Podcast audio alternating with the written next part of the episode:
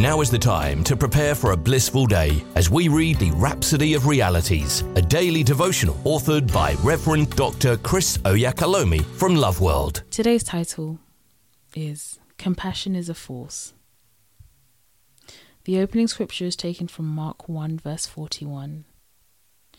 And Jesus, moved with compassion, put forth his hand and touched him, and saith unto him, I will, be thou clean. Recall what we said in our previous study about compassion. A strong desire to ease the pain of others.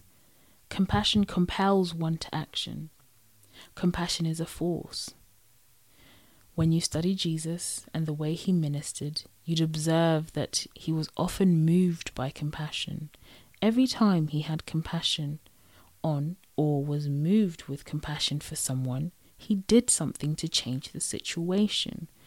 Compassion moved him to teach the people, feed them and heal them.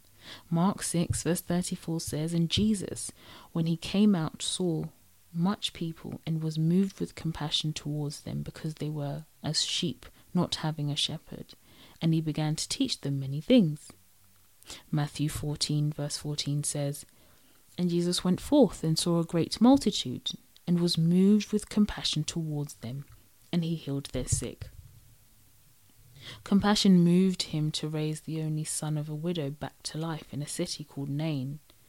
When Jesus saw the widow, the Bible says in Luke seven verse thirteen, he had compassion on her and said unto her, Weep not. He then touched the casket and commanded the dead man to get up and come back to life. Glory to God. Matthew twenty verse thirty tells us of two blind men who cried after Jesus, saying, Son of David, have mercy on us. Jesus stopped to ask them what they wanted, and they replied that they wanted to receive their sight.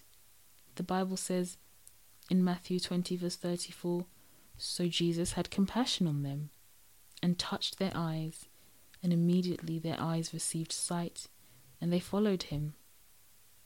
So, like the Master, we're to be full of compassion. Change comes when we're moved with compassion. We're his express image today. He's counting on you to be moved with compassion and do something for those in need.